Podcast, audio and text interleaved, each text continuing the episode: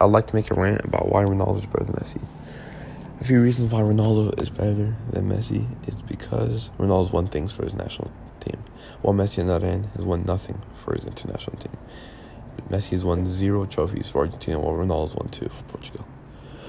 A few more reasons why Ronaldo is better than Messi is because Ronaldo's been to four different leagues, four different countries, and won trophies in each one while Messi's been to one and stayed in one country and stayed with one team his whole entire life and has never changed.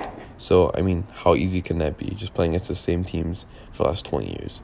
You seem you can be probably e- easily be pretty good in that. Ronaldo's changed up things and went different leagues every time. Also, Messi's had way better teammates than Ronaldo.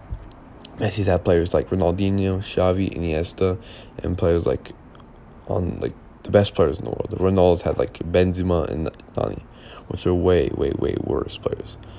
It just shows you why Ronaldo's better than Messi.